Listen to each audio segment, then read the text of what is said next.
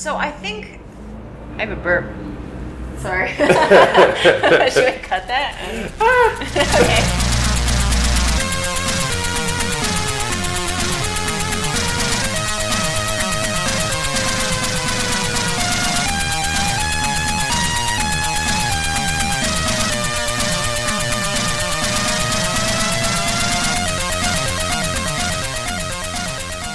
Hi, I'm Steve Gaynor, and you're listening to Tone Control Conversations with Video Game Developers. And today I'm talking to Mariel Cartwright. Hi. uh, Mariel, uh, you most likely know her work from Skullgirls and the upcoming Indivisible. Mm-hmm. Uh, thanks for being here to chat with me, Mariel. Thank you. Thank you for having me. Yeah, I'm. Uh, I'm. So you know, you'll be hearing this uh, after the fact, but uh, I am in LA for Indiecade, which is Mariel's hometown. Yeah, yeah. Um, so it was a good opportunity to sit down and, and talk about uh, you know your work and your mm-hmm. art style and, and the, I, I, feel like the games that you've worked on, um, your art style is such a big part of their identity that mm-hmm. it's it's interesting to talk to someone where it's sort of like I feel like when you think of Skullgirls or you think of Indivisible, you're thinking of your art, and so like being kind of like having that relationship to the games you worked right. on must be kind of intense. Right. Uh, I mean, well, with with Skullgirls, I would say that the art style belongs more to um, the creative director and art director, um, Alex Ahad. Okay. But I think I was hired for that project because my art style kind of lent itself to his really yeah. easily.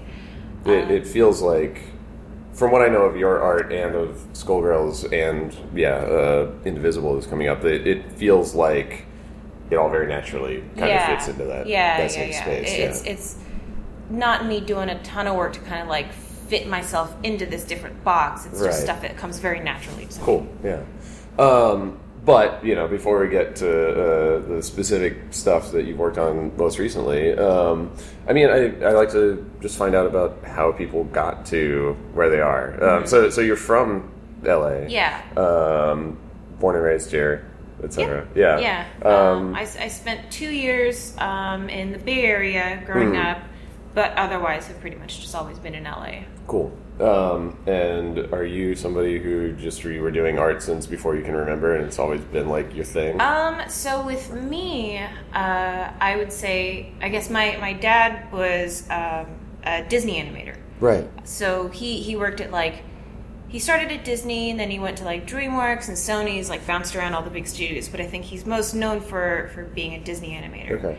So, and, so he was a like traditional hand yeah, hand drawn animator yeah. in like the 70s and 80s, 90s? Um, 80s, 90s. Yeah. Uh, he, God, what did he start on? I think he started on Pete's Dragon. Okay, cool. Um, and and he was like animating on stuff like uh, Aladdin is the big one. Oh wow! Uh, he was the, the lead animator on the Magic Carpet. Oh cool. Yeah. well, like the Magic Carpet. So a, I rewatched Aladdin relatively recently, oh, really? so the Magic Carpet is kind of like fresh in my mind along with everything else. But um, it's been a while for me. Yeah, yeah, well, I mean, I'm, sure that you were watching yeah, Disney stuff all the it, time yeah, when you were yeah. Uh, well, yeah, I hadn't seen it since I was a kid, um, but it was whatever. It was one of those VHS tapes that like my wife's family had, oh, so she yeah, had seen it yeah. like a thousand times, right. and I was like, let's watch it again. But it was cool seeing things like you know the, the Magic Carpet seems like one of those classic animator fun problems where it's right, like how do you take right. this rectangle and give it life and make it a character yeah, and everything. Yeah. That's cool. So so he was working on like feature film yeah, stuff. So so feature awesome. feature animation for a long time. Then he kind of started working more in like storyboarding. Yeah. And just uh let's see. He was he was co-head of story on Shrek. Wow, that's amazing. Yeah, okay, um, I, I, see. I knew your dad was like an animator, and I yeah, did not yeah, know the Shrek lore. yeah, he's like since since I think leaving Disney, he's been more in the story department and okay. stuff, um, and I think that's kind of where he's been since, and Yeah. he's just kind of bounced around. well, how did he get started in, in animation? He like went to school for it. He, uh, like I think he just he made like flip books as a kid. You Wow, know, just, cool. Just, uh, always into to film and animation. He worked at Disneyland for a little while as one of the costume characters. oh really? think- yeah, he was like dopey years in that. Oh or my. God. All right. and then This and then I think and then I think just went from Disneyland to Disney Yeah. animation. Yeah, man, that's like that. That's such a wonderful, just sort of like work your way up thing. It's like I was wearing the dopey suit and and was making flip books. Right. Anyway, fast forward, Yeah. um, the, we're making this thing called Shrek. Like, no, that's that's awesome. So so you were, I assume, like just kind of around animation Yeah, and yeah. illustration your whole life. And Yeah. did you like spend time like visiting the Disney studios where your dad yeah, worked I, and stuff I, like that? I went a bunch. Cool. Um, did you know whenever my dad started at like a new studio, we would take like a little studio tour. Yeah. And stuff like that. And I think also being half Japanese, you know, my my mom brought in like, you know, we would watch like Miyazaki movies as a Right, kid, you yeah. know, and, and all that stuff was never like foreign to me. It was just kind of like part of my yeah. upbringing. Yeah. So I I'll note that you're wearing like a very good Evangelion Oh, yeah. shirt today, uh, remaining on brand. Right. Well, I mean, and that's something I think that, like, outwardly, that's one of the kind of most distinctive things about your art style is that it, it feels like very much it comes from both like a Western Disney-ish perspective with a very like Japanese Right, anime right. style applied to it, which Yeah. is cool. So did you go? Did you get to uh, visit Japan as a kid yeah, as well? we, we would go every couple years. Um, I'm still I'm still not fluent. My Japanese is very conversational, yeah. but um, I mean, yeah, it was it was still just like a big part of my upbringing. Yeah. Um, yeah, just Yeah. yeah. just always been around that stuff. It just came very naturally to me. That's rad. Yeah, I mean, I think that I feel like, you know, when when I talk to a lot of developers, either for like something like this interview or just when we're talking, it, it feels like there's always some aspect of having access to or just kind of being ambiently in the presence of things like oh yeah my parents had computers at home so i just kind of was always on the computer so it was natural to start you Right. know making games or Yeah, and yeah. it seems like you know just being a kid and just having without having to like seek it out be like look at these amazing Ghibli films Yeah, and it's just sort of like a lot of I, I think a lot of kids well a it, it feels to me like it's both like being exposed to the media and also like seeing people in your in your like seeing your dad work on this stuff being like oh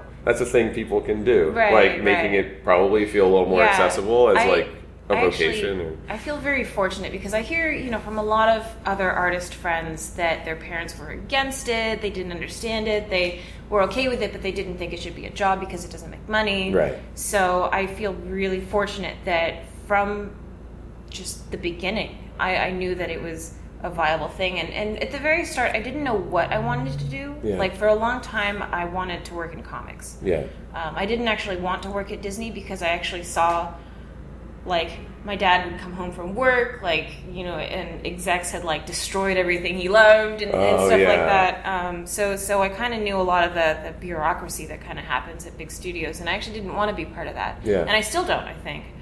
Um, so, so for a long time, I just wanted to work in comic books, and this whole time, just growing up, uh, I played video games my whole life, and we, I think, like the first thing I would play was my dad had an Atari 800, yeah and so we had stuff on that. But then I think when I was six, my parents got me a Genesis because apparently this is this is what I was told. I don't remember this. Um, they were playing commercials for Sonic all the time on TV, Right. and I would just tell them that I wanted that. I, I needed that. I needed Sonic. I want the Um, blue hedgehog mommy yeah, yeah. Um, so, so they got me a Genesis for my sixth birthday, and I think that's where it really kind of kicked off. That's and, awesome. And yeah, Genesis, Sega CD, Saturn. Like I, I stuck with like the Sega consoles growing up. Yeah. And then my brother got a PlayStation, and then he started doing like more like PlayStation, Nintendo stuff. right Um, So, yeah, so you were you were on the like weird like B side console, know, yeah. but not like so I so like our our our three D uh, artist at at Fullbright, Kate. Um, she was like, "Oh yeah, I was a TurboGrafx 16 kid," and I'm like, "Holy shit!" okay, like you were just like big into bonk when you were when you were growing up. Like that's a whole other level. Yeah. But um, no, that that's that's interesting. So like did did um do you feel like I guess how do you feel like the the stuff that you were playing when you were growing up that maybe was like you weren't you know playing like Mario or whatever from the beginning. How do you feel like that that has influenced kind of how you think about games, or which of those games do you kind of go back to when you think of what really like stuck out to you? Um, Well, so were a kid? I was I was obsessed with Sonic Yeah. from age like six to twelve. That was just my entire life. and so um, you're saying there is a ton of Sonic fan art. Oh god, boxes, boxes and boxes. I, I wish I could just like take a photo, of just like all the pages, printer paper. Well, I just filled. remember. I mean, you've posted some of your Yeah, childhood yeah. drawings, which are very good. Have you po- have you po- has some of that been Sonic stuff that you've like Um, posted from were a yeah? I, I think I posted like- some Sonic stuff. It's still at my parents' house. I should Yeah. go like dig it up. Some of it is really weird. Oh, like- I'm sure. For different Yeah. reasons. Like, A, the probability that Sonic fan art is kind of weird Yeah. is just high in general. right, right, right, right. Um, yeah, like all the Sonic games, um, the Sonic Archie comics, I was obsessed with, which kind of told. Wait, that happened? Yeah, Wait, There, there was a you- Sonic you weren't aware? Archie crossover? Yes. Uh, well, so it was Archie was the publisher. Okay. And, okay. and are you aware of the um, like Sonic had a Saturday morning cartoon? I do had, remember like, that. Its, its own kind of universe. yeah. Um, it was a little like not it, not necessarily darker, but it, it had a very different tone than I Yeah. think the rest of like Sega Sonic. okay. Um, and and Well, that up to was, that time anyway. Because Yeah. now, now know, they've got deep on the lore. that's lore. true. That's true. It's very dramatic now. Um, but but that was a big part of just. I think that was a big part of why I wanted to go into comics because Yeah. you know they would release these issues monthly, and Oh, I would okay. have a subscription and Yeah. just read them every month and draw fan art and kind of create like my own little worlds and Yeah. stuff. Lots of OCs. That's rad. Um, yeah, I mean, I think like I, in in a sort of similar way, when I was growing up, I played you know a lot of Nintendo games and stuff, and um, had Nintendo Power, and like I would draw a ton of like drawing my own levels for games Yeah. that I liked. You know, like here's a new like whatever for like the Teenage Mutant Ninja Turtles game. What if they went to this? You know, those Right. sorts of things, and I think that kind of taking those starting points when you're a kid and kind of projecting your own, you know, Right. like like creativity into it is, Yeah, is really exactly. natural. Yeah. So that that's interesting. That um, yeah, that you you thought you were or that you wanted to go into comics originally over animation. Like, did did did you? You know, I, I assume you did like flip books and stuff like that Yeah, when you were bit, a yeah. kid. But like, what made you at that time more drawn to to to you know non animated uh, art as what you were kind Um, of yeah, so so I think just just being brought up around animation, I felt like I didn't want to just do the same thing as my dad. Yeah. Um, and at the time, I didn't think I didn't even really realize that video games could be a job. Right. And I think it's it's a like the same train of thought that goes through a lot of people's heads. It's like, oh, I didn't know people actually make these. They just Right. kind of exist, yeah, right? Yeah. So, so you know, comics I could do. Comics I could just make Yeah. on my own. For and sure. so, for the longest time, I yeah, just like all through my teens, I wanted to just work in comics. Yeah. And um, I had a little bit. I wouldn't say experience, but like I kind of like drew up some pitches and kind of like talked to publishers and stuff, and it never went anywhere because it was terrible. but you know, just being sixteen, Yeah. and, you know, all that. But for some reason, I don't I don't know what it was exactly, but you know, I was getting toward the end of high school, and I thought, well, animation teaches like going to school going to college for animation would have you learn like a lot of different disciplines you have to learn how to make stories you have to learn how to storyboard you have to learn how to animate obviously um, you have to learn a little bit about film so i just figured that going into animation would teach me a lot of different things that i could take one of those paths Sure. Yeah. which is funny because still at that point video games wasn't one of the paths that i was thinking of even though Yeah. throughout my entire life i'd been playing yeah. Yeah. um, and it wasn't until I uh, I went to CalArts for character animation, Okay.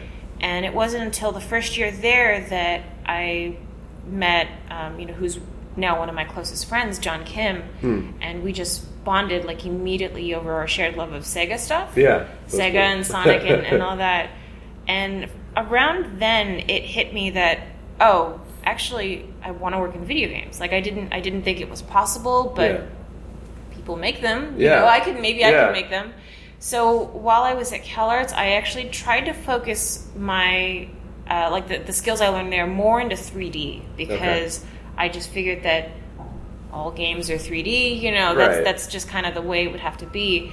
And the way it just happened to work out is that I've just done 2D stuff. Yeah, yeah. And and I haven't I haven't really like touched 3D animation in years now because it's just Right. kind of worked out that around like while I was in college, uh, Way Forward is a studio that's actually very close to CalArts. Oh, They're okay. they're just like, I mean they're in town. Yeah, yeah. Um, so Way Forward would come to CalArts and kind of just like talk to students, and a lot of students kind of took jobs at Way Forward after Yeah. you know CalArts. So it just kind of like happened that I started very early on, kind of working with Way Forward, and then that kind of turned into you know the stuff that I'm doing now. Right.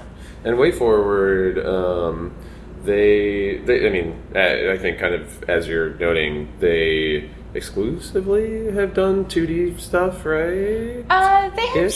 some 3D, yeah. okay, They- but but they- the, the stuff I the stuff I can think of, Yes. like um, what Shantae, yeah, Shantae's and- them. and um, they did that. Uh, I, I played I, I played the entirety of that um, Aliens game that they made that Oh, was yeah, on like yeah. a DS. Um, Right, and, yeah. yeah. They've done a lot of like side scrolling kind of Yeah, so stuff. they've done like a lot of pixel games, Yeah. you know, way back. Uh, they, you know, their big thing now is Shantae. Like their their kind of like flagship title, I think, has always been Shantae. But I think in in recent years, she's kind of really taken, you know, uh, her own, I right. guess. Yeah. Um, but So- they also do like they did the Ducktales game. Right. Um, Oh, okay. Yeah, Yeah, and, and and they has 3D also they also have like a handful of like 3D titles under Okay. their belt as well. Cool. So they're they're a really well rounded studio, but I think they're known most for their 2D work. Yeah. So what did you? Okay, so you were in college for for animation, and Mm-hmm. and you know kind of saw that. Good lord, saw that way forward. I just said in my brain. I guess I just said it out loud. Um, but but you had that kind of opportunity because they would come to CalArts Yeah. and everything. What was the um, what was the process like for actually like starting working with them? Did you like? Um, I mean, nice thing about going to school for animation is you probably had a portfolio you could show them and all that kind of stuff. You know, it's it's funny. So there's two things that happened around the same time. And this was like May-ish of 2009, nine, I think. And so, so two things happened. One was we had a uh, portfolio review at CalArts where you know everyone, all the studios come and, and look at your portfolio and reach out to you. So I had two people reach out to me. One was Family Guy. Family Guy liked my portfolio, Okay. and the other was Way Forward. um, a, so- a so- road diverged Yeah, right there. Um, so that happened, and then at the round around the same time, I had uh, with with my friend John um, and our friend Paul Robertson, we had started a blog that had been running for a few years at that point, yeah. and it was called the Visu blog, and we just posted whatever weird shit you know we, Yeah. we could come up with, and I think from that we kind of had a small following. One of which was uh, the producer of the Silent Hill series at the time, Tomm Hulett. Oh, cool. And around that time, he reached out to me and said, "Hey, would you like to work on the UFO ending for the new Silent Hill game?" Oh, wow. Which is completely, completely out of the blue. It was Silent Hill Shattered Memories. Yeah. And and I, And I love said, Shattered Memories. I Yeah, was yeah, it was it was great. And I said, "Hell yeah, of course! Oh my god, I could be part of Silent Hill." Um, so so I did that, and That's like round- so out of the blue. It really was like it was it was this crazy opportunity. That, Yeah, that well, I- because I mean, like, um, among other for for listeners that aren't aware, like the Silent Hill games, like since Silent Hill Two, I guess, Mm-hmm. right, um, have had the one weird Easter egg ending where, Yeah, yeah, yeah, yeah. there's like in Silent Hill Two. Uh, it's specifically like that. There's like a Shiba dog that's Yes. just like at a control panel, making everything Yeah. happen. And they, there's always this one really weird kind of like you have to finish the game multiple times Right. and all this stuff. So, what was the UFO ending like pitch for Silent Hill Shattered Um, Memories? so so they didn't want to tell me too much about like the context of it because you know I was still going to play the game. I wanted to be excited for the game, so I kind of just drew a series of images that I didn't really understand. um, but but it was you know basically in the game there's this whole uh, running theme, I guess. So you, like you're you're in a psychiatrist's office and Right. you're talking to the psychiatrist. Um, and the ending was that the psychiatrist was actually an alien, and you're actually the dog. And, you know, so, so it was just it was just stuff that, that when I was drawing it, it made no sense. Yeah. But I was like, I get, I get to be part of Silent Hill. Is great. Um, That's really cool. yeah. So so I did that. I So that was your first industry job, Yeah, technically. yeah, that's that's got to be one of the weirdest first it's industry so jobs weird. Yeah, around. Yeah. completely out of the blue, like just a freak chance. Yeah. Um, so Well, and, and yeah. I, I feel like I, I'm trying to think of how I knew of your work first, and I think it, I think it was probably around that time Oh, where I just like knew of your illustrations Mm-hmm. online and stuff. Like maybe it, maybe it somehow is vaguely related to like Mega sixty four. Like you're friends Oh, with those right. guys, Yes, right? yeah. and you haven't. Have you ever, have you ever done stuff with the? You've like made some shirts for them and Yeah. stuff, right? Yeah. Um, so from the very start, like I met, uh, well, I guess I would say I was a fan of Mega 64 like in late high school, which was Yeah. like 2004, 2005. Yeah. And I met them when they did their very first convention appearance. And I went to the panel they had and I said hi afterwards and I was like, okay, bye. And at E3, I, I, um, I was snuck into E3 Nice. in, in uh, I think it was like 2006. And I ran into Rocco there and he recognized me from being one of the very few people at their, ver- their first panel. yeah. Um, and he gave me his card, and, and we just started talking, and I started doing some art for them. Yeah. And it kind of just it you know grew from there. Like Rocco's one of my closest friends now. Yeah. Um, and through the through the years, I've done just like whenever they need some like weird art, like on the fly, like something for Yeah. a video. Um, I've, I've done a bunch of that, and then yeah, I've done a bunch of T-shirts for them, and, Yeah. and just kind of been around, you know, for Yeah. for whatever. That's you know. cool. Yeah. Well, because I, I feel like, you know, that is sort of, that feels like it's all sort of wrapped up in, like, how, how you how you got into games as far as sort of like, you, you- I feel like you were doing a lot of stuff that was visible in, along different, you know, along different vectors, Yeah, like yeah, by, yeah. being kind of like, helping out with Mega 64 stuff or doing your, you know, like visual blog with Paul Robertson Right. and, um, forgive me, your other friend's name. And John Kim, yeah. John Kim, who I blanked on, um, and kind of like having this very yeah distinctive art that's kind of out there floating around, and then it started kind of being funneled into into the different projects that Right, you worked right.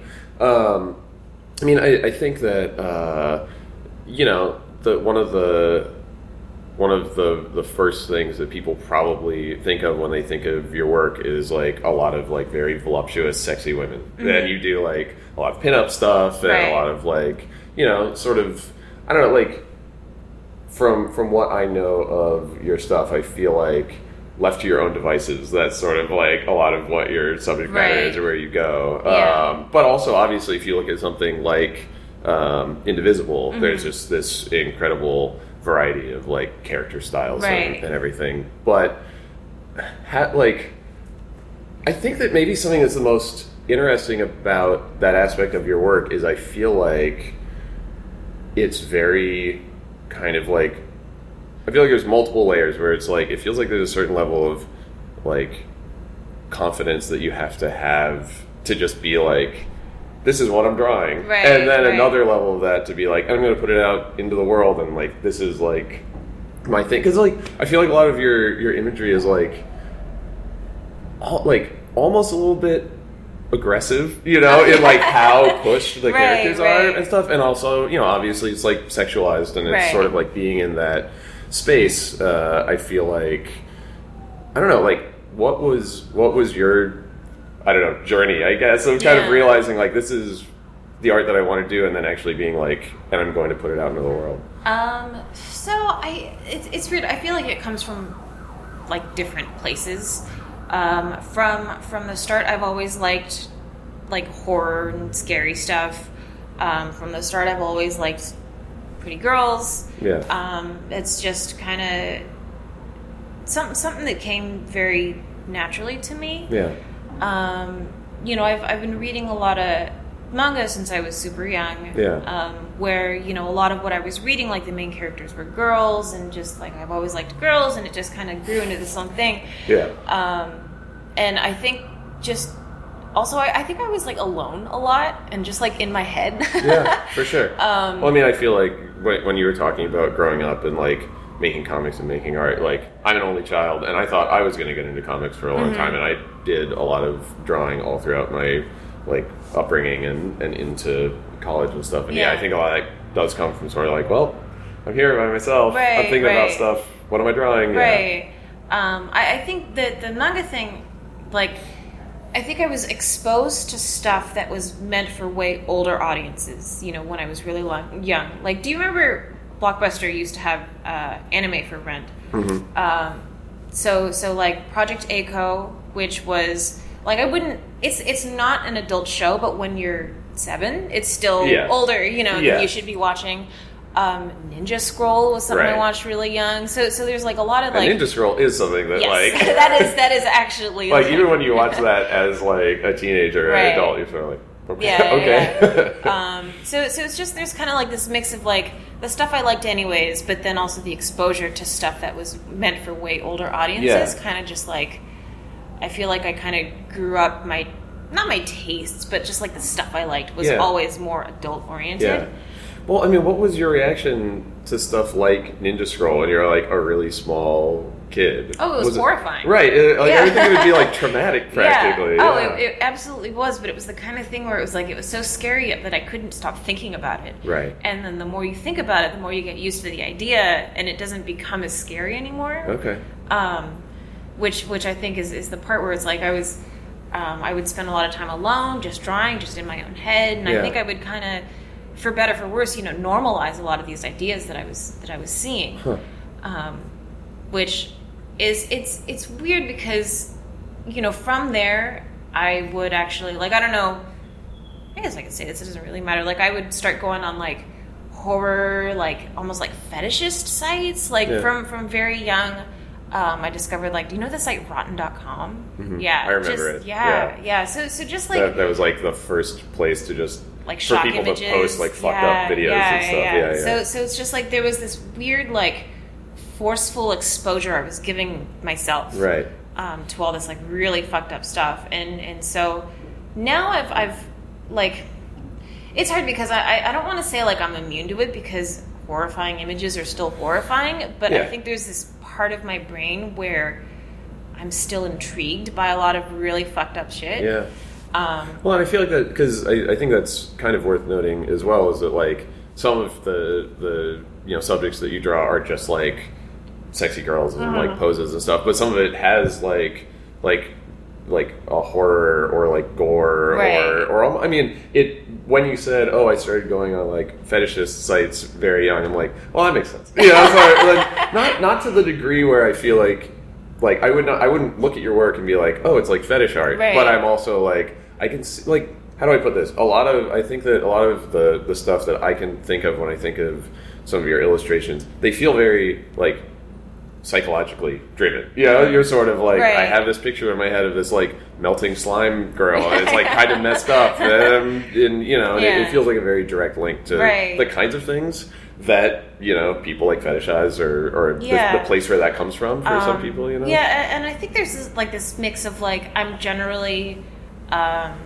like I'm generally a happy, stable person. So I, I think there's there's this kind of like level where I push it, but I don't go too far into like I don't actually like seeing people miserable Yeah. or in pain. I'm Right. just intrigued by like the blood and stuff. And then I still Right. like drawing really dumb, happy things because Right. I'm generally a happy person. sure, yeah, yeah. Um, so so it's it's this mix of like I'm generally happy with my life, so I like drawing happy things, but I have that kind Right. of like this thing that like trails off and like, oh, actually, also I like really messed up stuff. yeah. So Well, I think it, it comes out in both ways. Yeah, and and having, I think having that commitment to just like draw through it and Yeah. not not like I mean that seems like that must in in some ways almost be part of the the influence of like seeing you know intense imagery early is like just kind of not being scared of you know the things that you are like starting to draw towards Right, and just right, kind right. of going there or whatever Yeah. which is really interesting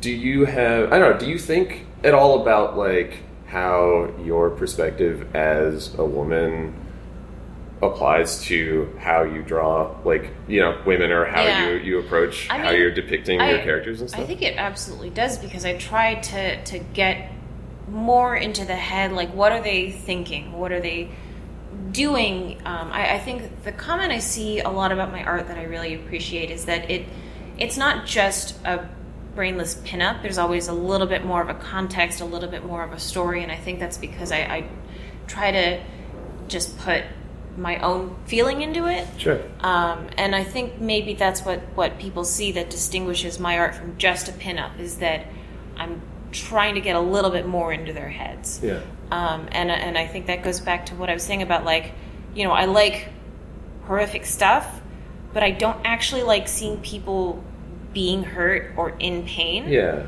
um, because I'm kind of putting myself in that context Sure. a little bit. Um, and I, I think, yeah, just just like I love sexy girls, but I don't like pure exploitation because I wouldn't Okay. want to be in that position. Right. You know? That's really interesting.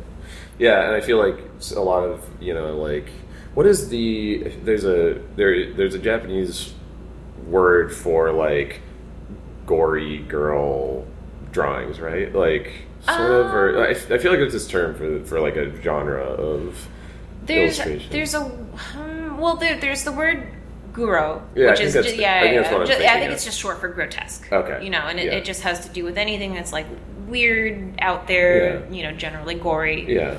I feel Um, like a lot of that stuff and where it kind of overlaps with what you're talking about is that some of those images are almost like almost more like clinical or something where it's not like here's somebody that like got all mutilated or whatever. Right. It's sort of like here, here's this almost otherworldly image of someone who's almost like dissected or in like a weird yeah. state, but it's not like like watching the movies like Saw or something, right, right? right. Yeah. It's like there, there's a lot of images where I feel like you can tell that the artist is just getting off on on seeing someone else in pain, and I Yeah. don't like that. yeah, Um, I I just like the weird and the bizarre, you know, and I like um, weird clinical stuff, you know, Yeah. blood and guts, and and you know, and I think that's that's maybe what distinguishes my stuff is that I don't I don't get off on just seeing people in pain. right. Um, but I just like weird, gory stuff. yeah. No, I mean it's so strange how, how like, so a. Allow me to apologize, dear listener, that the sexy girl police keep coming to try to. We're, we're, we're in a. They're coming to get us. We're just about to bust down the door. we're, we're in a, an Airbnb that's like right in downtown LA, so excuse the sirens. But um, but yeah, um, it- it's it's so interesting how with any subject when you spend enough time with it, like you get into the nuance and kind of compartmentalize like this aspect of this subject matter, this imagery or whatever is what I'm drawn to, and I've like made these distinctions between Mm-hmm. Right. like this thing about it is what I'm interested in, not Right. this other thing that other people might do with Yeah, it, and yeah. kind of like lining that all up. yeah. Um, and you like you've you've like released your like sketchbook sketchbooks and stuff. Yeah, right? yeah, So I, I have, um, I've just kind of compiled uh, a lot of my stupid doodles over the years into. I, I'm up to my third volume now. cool. Are those just like available on like Gumroad? Yeah, Cool. yeah. So you can find those on Gumroad, uh, Gumroad, Or, Gumroad. or or or Gunrobe Yeah, possibly. Gunrow. um, and and there are physical copies, but I only sell them at like basically only I only sell them at Anime Expo now Okay. because Anime Expo is local. Um, you know, it's easy for me to get to. I don't I don't want to like travel around with like a bunch of books and Right. sell them. Yeah. And then I was shipping them out for a little while, but it was just very labor intensive Yeah. to like pack and ship and sure. mail. You know, all, all that stuff at home. Well, I'm just always interested in in artist sketchbooks, especially for people where I feel like even the stuff that they release publicly has a certain level of just like exposing their psyche, right. you know. So um, I haven't I haven't gone through the um, sketchbooks that you've released, but I would like to just because it, it Yeah. sort of is like a, a look into the process of getting Right. to an artist's stuff. Right. I, really I always appreciate that stuff more. Not more, but I, I'm more interested in the thought process, Right. you know, than the finished piece. Like Yeah. finished pieces are beautiful and I can look at them forever, but when I see a sketch, it's like, oh, what was that person thinking, Yeah. you know, as they were doing this? Yeah, well, it's so it's so interesting. Like I have um, one or two of uh, uh, Chris Ware released his uh, some some volumes of sketchbooks, and like his style when you look at a comic is like very kind of like graphic design focused and clean and uh, geometric, and then when you go through his sketchbooks, it's like just beautiful, you know, ink hand drawn, you know, like drawings from life and Right. stuff, and like yeah, it, see, seeing those um, those different kind of angles or, or whatever of people's uh, process is really cool. Yeah. Um, okay, so so you you know you uh, you were you were kind of working in these different spaces, Right. and then you got your first real job after making the UFO ending for a Silent Hill game uh, at, at Way Forward. And were you doing? Is that Um, Right, so, or- so I had always freelanced up until Skullgirls. So basically, I think the timeline is like I did the UFO ending, and then around the same time, I started working freelance with Way Forward, and my first project with with them was a Barbie game. Really? So yeah, yeah, I think it was uh, Barbie and the Three Musketeers on the Wii, and, and I just did. Wow. I think what it was is Barbie and the Three Musketeers Yeah. was a video game that got released. Yes. That's crazy. okay. Wait, was she a musketeer in this I don't- fiction? I don't know Because there were actually four of them. Weirdly, Maybe- maybe she was Oh. the fourth one. Barbie and the two other Musketeers. I. Wow. Okay. Um, Sorry. yeah, I'm, I- I'm I- now just thinking like, well, it, so it must have taken place at least in like revolutionary France, right? Like it was like oh, a of period course, yes. no, I? I have don't no know. idea. So uh, Okay. all I did on it was, I uh, they they I think they had like a DS version, Yeah. and so I drew like the upscaled UI art for the Wii version. Okay. and there was like a little shopkeeper that I just drew some cute like portraits of. Nice. And and so I started freelancing with Way Forward and it was just a bunch of like freelance things here and there, like a little bit of animation, a little bit of uh, like concept art. Yeah. A lot of what I did with them were illustrations for game pitches. Oh, okay. Um, most of which Oh, cool. haven't been made, so Yeah, they'll never yeah. see the light of day. But it's like I, I've worked a lot with uh, Adam Tierney over at Way Forward, and um, he would, you know, they're they're constantly pitching stuff, yeah. and so I would just come up with the concept art for for those pitches. Yeah. And Which is really, I mean, that's kind of like a great way to be able to be involved, you Yeah, know, yeah. and a great way to do pitches, I guess, is like have a, a good artist just be able to be like, here's what this idea would look Right, like. It looks like a really cool drawing. Yeah, yeah, yeah. yeah. Um, so I've done a lot of that with them, and just over the years, like I haven't worked with them recently, just because my time has been taken up on Indivisible. Yeah. but just for a long time, just assignments, you know, here and there, lots of varied things from Way Forward. Okay. And then I guess, so while I was doing that, um, you know, I mentioned I was friends with Paul Robertson, Yeah. who was around, I mean, I think it was still 2009. Like, 2009 was kind of a big year. Um, he he was contacted to work on the Scott Pilgrim game with Right. Ubisoft, and so Paul brought on John Kim, who right after CalArts moved to Montreal to go work on it, and Okay. so he was full time at Ubisoft, and I was still like I took a semester off at CalArts, so I was a semester behind. I so I, like I graduated a little later than Okay. everyone else. Um, and what was supposed to happen is that I was supposed to also move to Montreal to go work on Scott Pilgrim full time Yeah. after I'd graduated. And then while I was talking with Ubisoft about getting my visa, like, you know, organized, uh, the project was canceled. Oh. Yeah. In in uh, just in the middle of the project, it was actually canceled for a little bit. Wow. Okay. And so um, they, you know, they couldn't hire me obviously anymore. yeah. And so the project actually went through this like couple month limbo where it was like it was done, but then they were like, oh, actually, we want to try picking it up maybe with a different studio. Okay. Um, and I think like God, this is so long ago, so I might I might be yeah. getting some details wrong, but I, I think basically it's like they tried pitching it around, no one would pick it up, and so they just kind of like brought everyone back on in like a more limited capacity Mm. to finish it up, and they also um, had uh, the core team sent to Chengdu, the the Ubisoft studio in Chengdu, to, Yeah. to finish the game, and Huh. that's the game that was released. Yeah. Um, so during all that, I was freelancing on the project when it was picked back up, Okay. but I was never hired full time.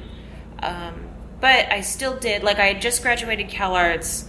John and Paul were living in Montreal, and I was like, okay, well, I'll just go move to Montreal. Like I'm done with school. Right. You know, why not? Yeah. and you can stay in Canada for six months without like any reason, whatever tourism. Yeah, yeah. So so I just moved to Montreal and I lived there for five months. Yeah. Um, just Oh, kind of yeah. freelancing on on Scott Pilgrim Huh. and some way forward stuff, and then at the same time as that. Skullgirl started happening. Okay, So so there's like a lot of like overlap of like these different things kind of happening at once. yeah. Um and and I mean I could just go into that. Yeah. Well, I mean, like, well, how how was Montreal? I've never been to Montreal. God. Yeah. Cold. Oh, you were there during the cold part. Yeah. Okay. I, I was there from like was like January to May or so. and it'll still be cold in May there, I imagine. Yeah. Oh my god. Yeah. It, it just started to warm up in May as I was leaving, but I actually did. You know, I mentioned that I'm generally a happy person, but my months in Montreal were some of my most miserable. Oh man. just because Scott Pilgrim was a hard project because the, the deadlines were tight. Yeah. Um, you know, everyone was like working their ass off. So what will kind of end up happening is I don't know if I'm revealing too much about everyone else, but like we we would like all you know weekends would hit and we would just go drink. You know, And- Sure. um, like this, the team on Scott Pilgrim was amazing. Like everyone was really putting in their all Yeah. into this project. Well, that game Um, was gorgeous, and it yeah. was like a really like good concept for the the tie-in with the film and the comics yeah, because like the it was basically more or less like a River City Ransom Right. game. Like- and, yeah, Yeah, I, I love it because, you know, there's so many video game or movie tie in games that are overlooked, you know, because Yeah. they're, they're just kind of, they're farmed out a little bit. But I think the Scott Pilgrim game really stands on its own. yeah, And it almost seems like a shame that it's called, I think the official title is like Scott Pilgrim, the movie, the game. You Right, know, yeah. it's like, it could just be the Scott Pilgrim game. And, you Right. know, it stands on its own. yeah, Um, but but yeah, during that time, like everyone was working so hard on it. Yeah. Montreal was freaking freezing, Yeah. and I was I just hit this like really like low point where um, the the apartment that I was staying in didn't have a desk in the bedroom. So I would actually lie in bed with my laptop on my chest, like trying. I, would, I would like not even leave bed, Oh. um, just just to work. Um, yeah, it was it was a weird time. Well, it's, Um, I mean, it's hard. Like, so for my first level design job, I moved to Texas for six months, Mhm. and it was in a suburb outside of Houston. So it wasn't even like Austin or something. It was Mhm. like, uh, it's the kind of place where you really need to have a car, Yeah. and I didn't. Uh, and yeah. also, much like your excursion to Montreal, I lived in Texas from March to September and like had to walk everywhere. So I was Oh, like, yeah. okay, it's like 95 degrees and 95% humidity and like Oh, I mean man. I'm by myself in Yeah. just like an empty apartment, you know, just like for this job and Yeah, yeah, I. I, I feel like I know the feeling. yeah, basically. it- it's like you're you're on your own for the first time in a new place. Everything's weird. Yeah, it's it's it's really just strange. Yeah. I think. Yeah, I had that. Yeah, I had that like classic temporary apartment where it was like a one bedroom apartment because in that area they there weren't like studio apartments to rent, but it Mhm. was like I needed about fifty percent as much space as Oh, I had, yeah, so it was yeah. like just like a mattress on the floor of the bedroom. And then like my little like TV stand and chair in like the corner of the living room, and just like very right. much the like Whew. like come back to this, you know. Um, it, in some ways, it was good, Yeah. and maybe that was true for you as well, because like I, I got to like focus on stuff for Yeah, a little yeah. while, and I actually like watched a lot of like movies that I had been wanting to catch up on Yeah, and playing stuff, and like that's good, but it's like the silver lining, I guess. Right, right. Yeah, it's, it was definitely like a growing up experience, just being out on your own for the first time and, and having to do everything for yourself and try to make enough money to pay the rent. Because, Yeah. you know, when, when I was freelance, like, luckily our rent was really little, so I could I could generally like afford it just fine. But just there was that struggle of like, oh shit, I actually have to work for you know, Yeah. make sure I can pay my rent and Yeah. buy food and all this stuff. Um, but yeah, so so that was that was like five months in Montreal. yeah, Um, during which time I was also doing a little bit of work on Skullgirls. Yeah, how did so? How did Skullgirls start up, and how did you get involved with it? like from Montreal while you Uh, were working on other stuff. So Skullgirls has existed in like Alex Ahad's heads for for like way longer than anyone else has like been aware of it. yeah. um, and and you know he, for a long time like i would i had been a fan of alex's art for a long time prior and just it was actually like through john john knew alex and then introduced us and kind of just got everyone involved. Like alex had been making different iterations of skullgirls kind of like for a couple years. And from the very get-go you know he he had this whole world in his head. He had all the characters and he just you know he wanted to find someone to work with to actually turn it into a fighting game. Yeah. and um, so so I think there were a couple iterations before I came on, but um, when I came on, you know, Alex had been asking kind of just a bunch of his animator friends to kind of help out on this project he was doing in his spare time with, um, you know, who's who's now our well, who was always I guess the lead designer Mike Zaimont Okay. um, and and so while I was in Montreal, I also started doing just like a little bit of animation on the first Skullgirls character, Okay. And that was all just like I think Alex was paying a little bit just out of pocket. Yeah. Just this was his complete pure passion project. Yeah. Um, so that was a little bit of income for me, and then when I came back from Montreal, there was enough of a game there to start pitching it to people. Okay. So Alex and Mike um, kind of went around pitching just this one character prototype to different publishers. I think they went to oh god, it's been so long. I, I think like Ubisoft was one of them. I don't know if they went how many other people they went to, but in the end, um, what ended up happening is uh, Mike had worked with someone who had a studio called Reverge Labs, and so Reverge kind of picked up production of the game, Okay. and then this publisher called Autumn Games um, decided they wanted to fund it. Hmm. So from there, I think it was like fall of like 2010, we actually got the okay to kind of turn it into a real production, Yeah. and that's that's where that kind of like took off. Well, it's cool that you were that you basically did like the first like animation test or like the the, the sort of like foundational like seeing how the how the characters move and what they're like in motion and putting that in front of people and yeah. everything. Because there were a few iterations before I came on, but they were all like sprite based. Okay. And then when Mike was brought on, we could he had kind of this engine that he had been working on in his own time. Like it Hmm. was Skullgirls had existed as a concept and lore in Alex's head, and then Mike had been working on this engine in his own time. Um, since Okay. like '99 or something, so Okay. they, they just kind of like came together, and that's what became Skullgirls. Okay. Um, and yeah, so so I think in like fall of 2010, you know, we were actually hired full time as employees of Reverge, Yeah. and we picked up Skullgirls as like our, our project. Cool.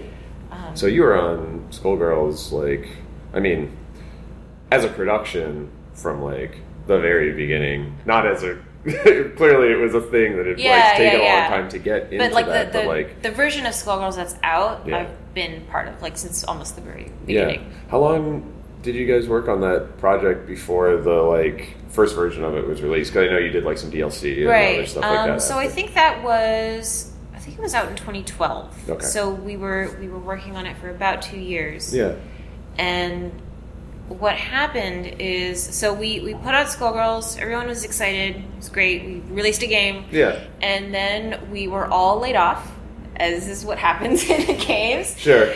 Um, and we knew that we weren't done with this game. You know, there was there was so much more that we wanted to do with it, and thankfully, what ended up happening is that Autumn, the publisher, was still behind Skullgirls just as an IP, and they wanted Yeah. to continue to support it. They just didn't have the funds to. Mm. What ended up happening is actually that Autumn got tied up in a lawsuit over a previous game of theirs Mm. that um, basically just made them unable to pay for more Skullgirls because all their money was tied up in this big thing Okay. over Def Jam Rapstar or Huh. something. Yeah. All right. Um, and and like, but still, they wanted to support Skullgirls just as an IP. Yeah. Um, So after we were all laid off, we kind of like floundered around for a few months, and no one ever really got any other real jobs. I think Yeah. because we all still wanted to work on this thing. Yeah. So after a little while, we thought, okay, well, you know, we can make a new studio. We, uh, Peter Bartholow, who's our CEO, um, founded Lab Zero Games Yeah. and kind of brought us all back on. And that's when we put together and launched the first Indiegogo for the Skullgirls DLC. Right. Um, and again, I think because like Autumn still supported the game, even though they're technically the rights holder, they kind of just let us do whatever with it. Yeah. Um, so I mean, that's a that's a pretty as far as these it's things go. That's oh, a pretty yeah, good it's position great. to be it's in. great. So you know, we did the Indiegogo, and that was really successful. Like really surprisingly Yeah. successful. Because Um, people were able to basically say, "Yes, I want more Skullgirls," Yeah, and yeah. like pay um, into it, right? Yeah. So we released four, three. Oh man, I forgot now. four, four and a half uh, new characters.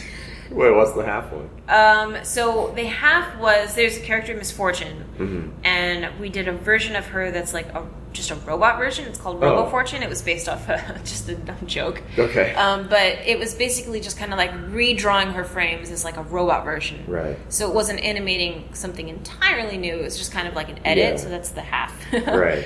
Um, Well, so I mean, there's a lot of different stuff I want to talk about. So, like, I mean, just uh, something that I that seems uh, interesting, and that there must be a lot of like specific thought behind it, is that um, for the the Skullgirls um, expansion and for funding Indivisible, you guys have gone through Indiegogo and not like gone through Kickstarter, for instance. Um, I don't need to go into like all the ins and outs of that, but like, what was that that decision like? Because you know, I feel like for like Skullgirls, you could have easily been like, we want to hit this Kickstarter goal, and then we'll do these new characters Yeah. or whatever. I think a lot of it came down to uh, that Indiegogo took less of a cut. Yeah. Um, Well, and Indiegogo also has the thing where you like don't you aren't required to hit a specific Yeah. goal to be able to use the money, they, right? they do have that, but we didn't. I don't think we use that because you know if we're asking for a hundred and we get ten, right. still can't make the thing, Yeah, and then we're yeah. just screwed. You Yeah, know? yeah. Um, so so we went with Indiegogo just because they, they took less of a cut, um, and I think I, I don't remember if there was like an element of like maybe not wanting to get a little lost and like a bunch of Kickstarters do something Right. a little different. For sure. Um, Well, it seems like it's worked really well for both of the times that you guys have done it. yeah, we've we've gotten really lucky with Indivisible. We went with them again. Um, they I think they actually ended up upping the cut they take, so it's the same as Mm. Kickstarter. But Indiegogo said, you know, because you guys were so successful on your last one, we want to promote you more. So we were kind of working with them a little bit more Cool. directly. Um, and and I think I think that definitely did help. So Yeah. we've we've kind of gone with them twice now. Cool. Um, yeah, it was like crowdfunding is hard. Yeah. It's- it seems like it. Yeah. I mean, I, I, I, knowing people who have, I, Oh, haven't, yeah. I haven't been involved with a crowdfunding campaign from that side Mm-hmm. personally, but it seems like it's it's a lot. It's it's, it's, its whole own thing. right? Yeah, I mean, the first one, you know, we we were so nervous about it going up, and I think I think it hit the goal in like a day or Yeah, something. Like the yeah. the Skullgirls one was super successful from the get go, and we were Yeah. like over the moon. It was amazing, and and so you know we thought very naively, I think we didn't think that we could replicate that success with the Indivisible uh, Indiegogo, but I don't think we expected it to go quite as bad as it did Oh, at the really? very start. Yeah. Okay. Um, So that that one had like a slow ramp up. Yeah. Okay. So so I think you know with with Skullgirls, I think it was successful because you know we'd already we already had a game. Yeah. We had a game that people liked. We had proven ourselves as a studio. We weren't like a new studio that was trying to make something completely out of left field. Right. Um, so I think there were just a lot of right things going for the Skullgirls um, Indiegogo, and that's why it was so successful. Yeah. For Indivisible, we thought, you know, what what's what are the mistakes we see other Kickstarters making? Well, Yeah. one, they don't have a proof of concept. It's just kind of like some vague concept art. You know, we don't we don't know like what kind of game they want to make. We don't know how much it's going to change, and so we thought like, well, we should just make a prototype. Yeah. we should just actually have a real um, proof of concept of what this game should be Yeah. and what it's going to be in the end. And so we we put a ton of work. It was, it was actually only made over the course of like three months. Like there was some pre-production before that.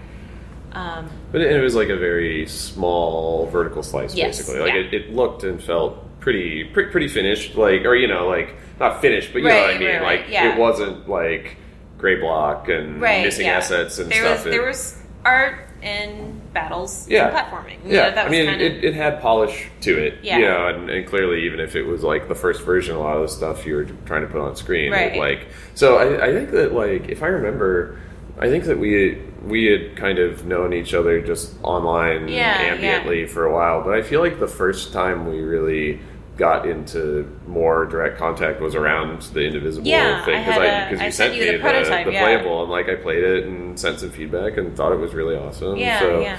Um, Thank you, by yeah, the way. Hey, by, by all means. No, I mean, like it was a really cool experience to be able to to see what you guys were Right. doing and, and kind of where you were taking what you did um, from Skullgirls to a lot of the the similar kind of draws of like you know a beautiful 2D visuals Right. and like really um, you know kind of like punchy uh, uh, game feel you know in Yeah, terms of yeah. being like oh okay like I can really read these characters and what's moving and it like has that that feedback to it but in a very different form where it's not a it's not a one-on-one fighter Mm-hmm. Right. you know um, well okay so so but before we before we zoom past Skullgirls Oh, yeah, too sure. quick like what was that was that sounds like so your your position on that was you were lead animator Yeah.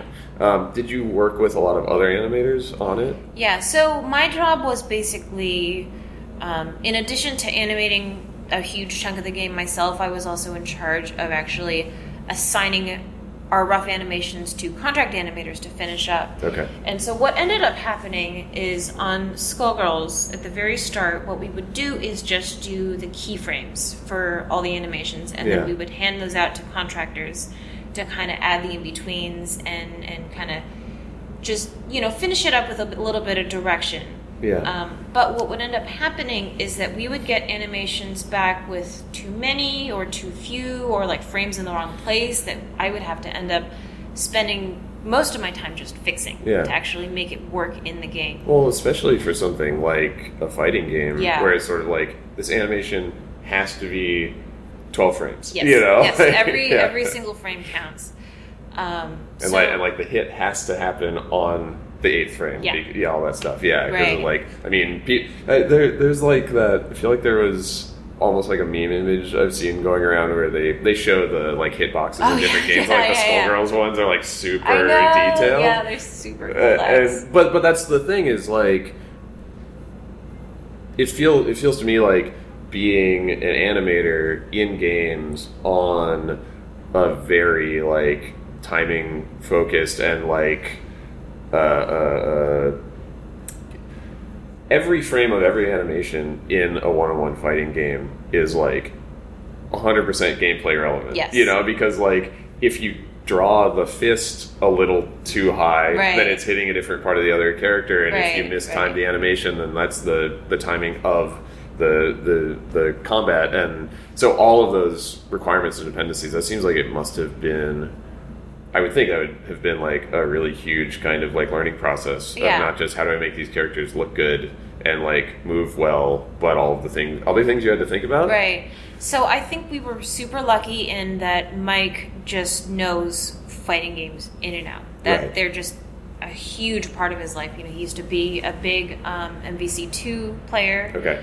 Um, and, you know, he had been working on this engine that's kind of based off of, of MVC two, Marvel vs. Capcom 2. Sure. Um, and and so he he was the one that really just taught all of us how to animate for for the game he was envisioning. And I think having his guidance and just knowing exactly what he wanted was a huge huge part of it. Yeah. I don't think learning how to count frames and and just knowing where to place your frames and stuff like that is something that comes naturally to a lot of animators because I think you know when you when you're animating you're thinking of the overall motion Yeah. and I don't think it quite matters as much you know where or like how many frames you're using, as long as you're just kind of getting the overall point across. But in games where everything is so like timed so specifically, like every single frame matters. Yeah. Um, and that's it's a challenge, but I think that's like it's a challenge that I really enjoy. Like, okay, Cool. well, I have you know six or ten or however many frames to make this attack happen. Um, how am I going to make that work and also not look like crap? Right. You know, Yeah. um, that's always been a, a challenge that I've like really enjoyed working. You know, in, in games for. Yeah. Um, but yeah, for for sure, like having Mike's guidance on just kind of figuring all that out. He really just told us like, okay, well, this is six frames. Yeah. You know, it has to hit on frame three. Right. That's yeah. it. Yeah. Well, and, and, as you were saying, it seems like that would, like when uh, from from everything I've been exposed to, whenever you do any art outsourcing or you do like mocap or something, it's like a lot of it is just like clean up, fix, Right. make it fit with everything else. And it seems like it must be extra challenging to be able to convey all of the considerations to like a contractor Right. to make an animation you can actually use in Yeah. a game like Skullgirls. Yeah, so so what ended up happening is, you know, we would have the keyframes, we would assign them out, and then we would get stuff back that we couldn't quite use. So we we ended up switching our process entirely. So that what we do now um, is we animate basically as much as we can, like most of it entirely in house. Yeah. Um, so so just all the keys and all the in betweens are done in house because then we can test them right away. We can toss them in game. We can get feedback from the designers and, and make any changes as we need. Yeah. And then that's what I send to our contract animators now. And all they really need to do is just finish the drawings. Okay. Um, so so we kind of keep all the the thinking and the designing in house. Yeah. Um, and it's more work up front because we have to actually do the whole animation. Right. You know. Yeah. Um, but we try to keep them a little rougher so we can get them in game as quick as possible. Yeah. Um, no, that seems like it makes a lot of sense. Yeah. On like multiple in multiple ways. Right, It's sort of right. like if you're gonna have to do more work, you might as well do it ahead of time and Yeah. being able to like discover what the parts of it that you really just should do yourself Yeah, are. yeah. Um, it, it sounds like you kind of fi- found the the stuff that you know makes that process Yeah, possible. I, I think especially in games, you know, you have to test right away. You just have to you have to concept something out. and You have to just see how it feels, you know, Yeah. as soon as possible. And so that's basically what we did. You know, we we we would test stuff that was almost like stick figures. You know, as, Yeah. as long as it just like feels right, it hits in Mhm. the right place. You know, we can find out really quick. Um, Yeah. And I, I think that's been kind of the key to making all the animations work, just in terms of like the workload, Yeah. because you know doing 2D hand-drawn frames is a ton of work. yeah. Um, there's there's really not a ton of shortcuts around it. You just have to draw every single frame. Yeah. So I, I think you know the key to us making it work and not creating stuff that we can't use, you know, just just wasting resources is just scribbling it out, testing it right away, and Yeah. then you know bringing in the contractors to do the polish and finish yeah, everything. Yeah, that's really cool. Did have have you guys released very much like you know like whatever like pencil tests of like you know the unfinished uh, Oh, yeah, versions yeah. of So- because seeing like seeing basically like the sketches fighting each other seems like it would be Yeah. really cool to see. Actually, we have done that. I remember we we demoed. Um, we were working on the character Big Band during during the Skullgirls um, development, and we had brought that build to some. I can't remember what event it was, but it was it was just some event where we had um, the build of Skullgirls at the time, and Big Band was still Scribbles. yeah, And we got people asking, like, why does Big Band, look, why does this character look like this? He looks unfinished. It's like, Yeah. well, yes, yeah, yes, yeah. he That- is. that's exactly why. In fact, um, yeah, so so we definitely have like a lot of stuff out there. I think it's pretty easy to find of, of just the game running with Yeah. just scribbles. Yeah, You know, I mean, well, because that's something that's that seems specifically interesting about a game that is 2D and is also uh, made in a like relatively traditional way. It's not like you're actually doing it on paper and scanning Right. it, but it still has the process of like you start from a stick figure or a sketch and then like you know polish that. And Yeah. so like you know we see.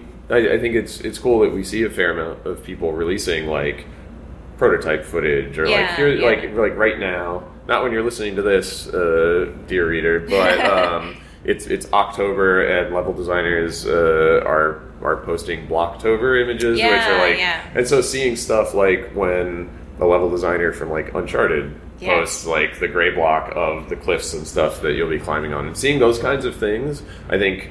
Is interesting to me as a developer, and I think is interesting to a lot of players to just see what it looks like before it's Yeah, done. absolutely. But like that in a hand drawn game Yeah. is its own. You know, you're not looking at like a, a, a untextured 3D model. You're Right. looking at something that someone did by hand. Yeah, but yeah. that's a different version of itself. Yeah, I mean, I, I think the thing about games is that you're playing something, you know, and it doesn't Yeah. really matter what it looks like. That's just up to you know the artist to decide, you know, what they want it to look like. But at its core, you know, you could make a fighting game with stick figures, and it doesn't matter as Yeah. long as it, it plays the way you intend it to. Yeah, Um, maybe that'll be the next uh, game from the West of Loathing guys. Just stick figures going wild.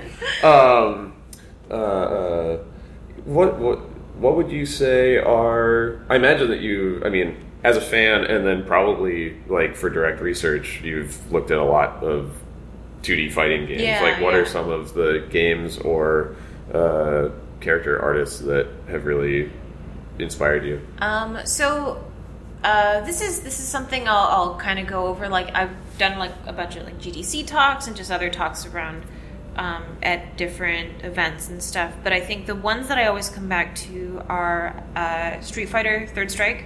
Okay, yeah. Um, uh, Darkstalkers is a big one. Like a lot of Capcom Yeah. 2D sprite games. When when I think of Skullgirls, and then when I think of some of the stuff in Indivisible, uh, Darkstalkers comes directly yeah, to mind for yeah, me. Yeah, yeah. Darkstalkers is a big inspiration just because they it's so cartoony. Yeah. You know, everything is like pushed in really weird ways. If you actually go through all the frames, there's like a lot of really funny stuff in there. um, so so just going through that and and seeing how they they made it work in game. You know, they they play well. Um, you know, they're they're essentially hand drawn. You know, they're sprites, but they're still done by hand yeah, um, and and just getting that character in there was just like studying all that stuff and just seeing how they did it was a big part of like just learning how to do it for Skullgirls. You know, for sure. Awesome. So yeah, that so that that project. It sounds like, especially with sort of like the publisher thing at the end, and then but being able to self fund more of it. So like it was sort of a roller coaster. Yeah. Oh like. God. Yeah. Um, it's it's been an interesting journey.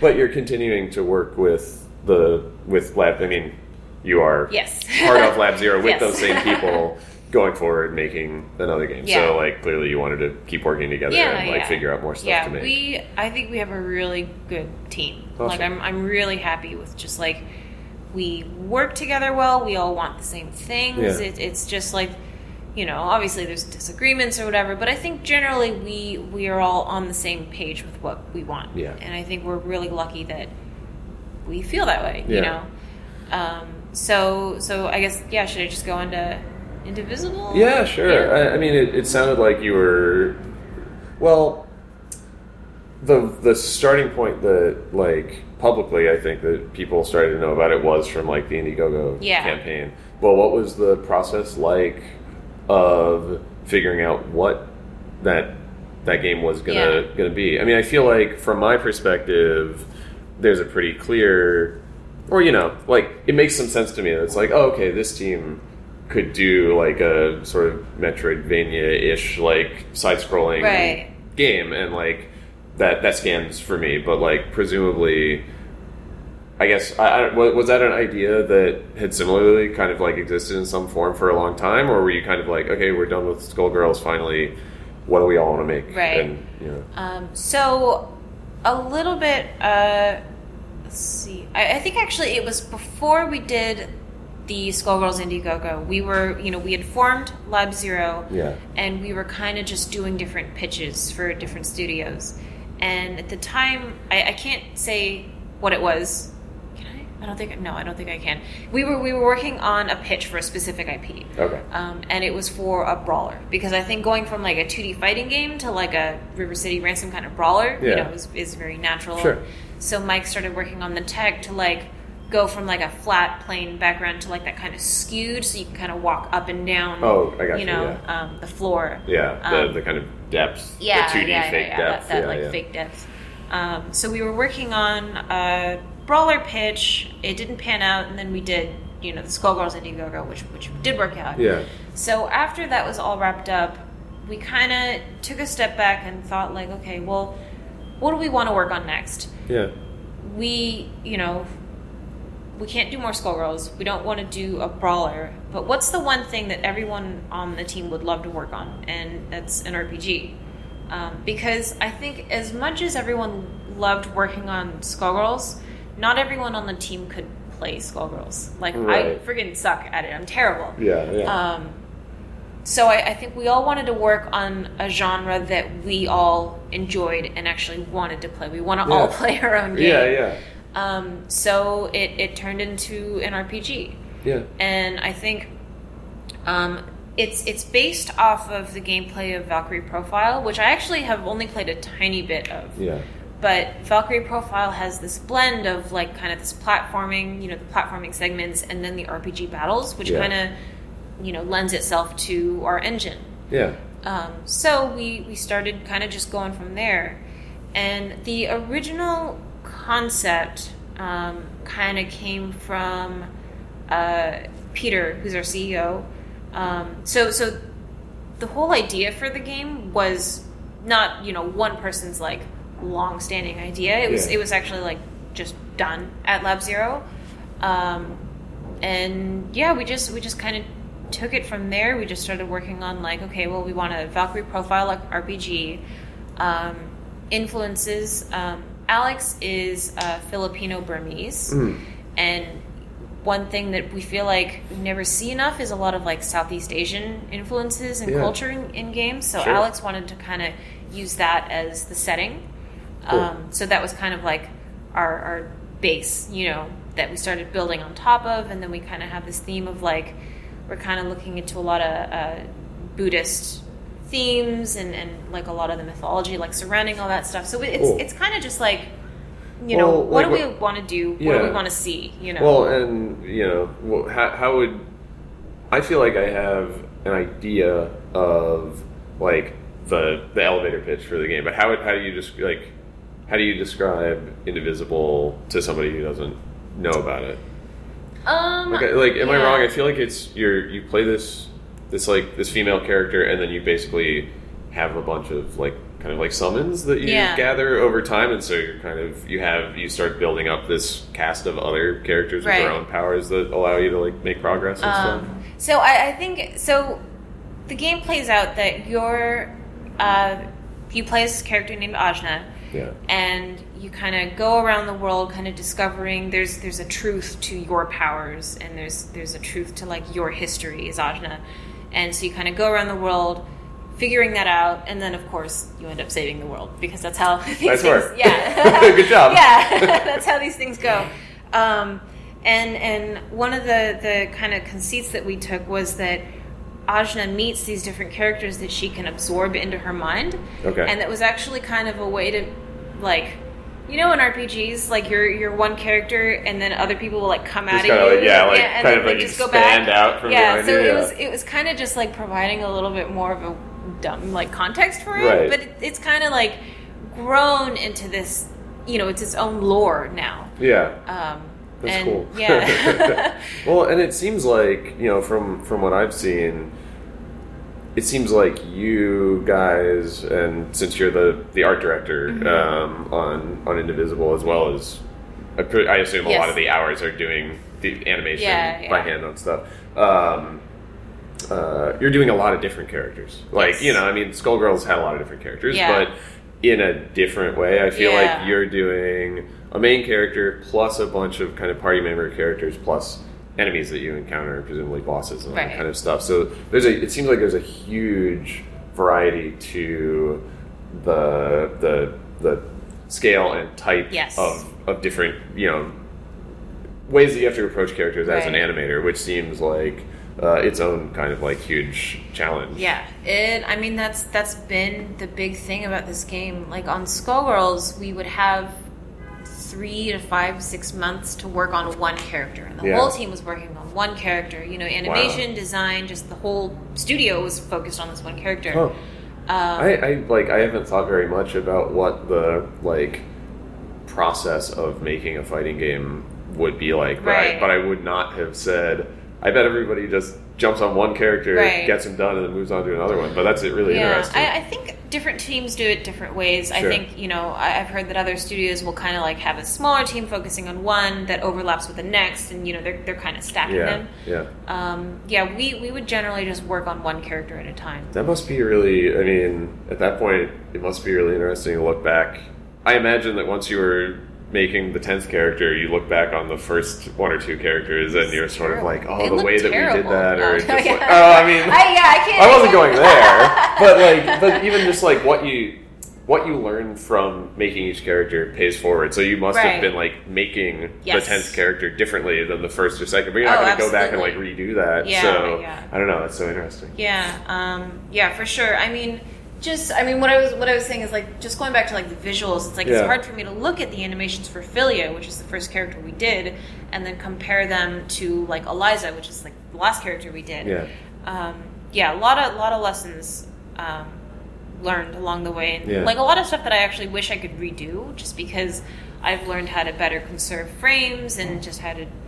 I've learned to draw better. You know, Sure. I'm just a better artist in Yeah. general. Um, I mean, that's like but we as can't. we yeah, can't do that. yeah, yeah. Well, and you know, it's you. You don't want to like George Lucas it and Oh, just right. always just keep going back. Like it, as far as everybody else knows, it's great. oh, that works too. um, but yeah, I mean, gosh, I don't know. I the the over you know in a year. As far as like you just saying like, oh, I got better at drawing. It's Mhm. like I'm like, well, you're already good at drawing. But then I'm also like, in a year of like having this job, you as an individual are just spending like thou- hundreds, thousands Yeah. of hours like drawing, right? Right, and so right. like even if you're all you know already a good artist, it's kind of impossible for you not to look back at something that is like a thousand hours of drawing Right. ago and not have like Yeah. learned and improved and even just like leveled up a little bit, right you know, in that like time. even even within working on one character you know from like week one to week 10 or whatever um, you you just get more used to drawing that character and it comes Right. more naturally to you so i think even just from the start to the end of a character you learn to draw them a little bit differently yeah. um, so yeah going back to several years ago is kind of weird yeah, yeah. well, Um, how is the process different for Indivisible? Because you have so much, so many more Yes. characters all going on. Are you doing more of it at like the at the same time, Um, or So we we are churning out new characters um, basically every three weeks. So so new playable characters three weeks. Um, then we have uh, okay. So we we work in six week milestones. okay, And for each milestone, we've generally been delivering um, two playable characters, two monsters, and two bosses. okay, Um, so so in six weeks, we have to do all of that yeah, which is very different than three months to for right, one character. right. Is the team size very different? Do you have Um, more animators you're working with, like on full time on site? so for Skullgirls, we had two full time animators, um, rough animators. We also have a lead cleanup artist. Yeah, Um, so on Skullgirls, it was just John and myself. And for Indivisible, we have one new person. His name is Chris, and he's amazing. cool. Um, but yeah, it's it's definitely a different kind of challenge because it seems like as soon as we start a character, we have to finish it and move on to the next. Yeah, Um, so we don't get that time to kind of get into like a flow of like learning how to draw them before we just have to wrap it up and move yeah, on. yeah. Um, and I think you know each character has a lot less stuff they can do than a Skullgirls character. Right. Um, That's what I was thinking. There's probably just like way fewer frames per Right. I, I think it's like if if Skullgirls averaged like fifteen hundred frames per character, Indivisible's like 150, 200, Okay. 250, something something like that. So it's Yeah. like a, a fraction of what they used to be. Yeah. But even still, there's there's something to be said about the time it takes to just learn how to draw a character Yeah. and get comfortable with that Yeah. character.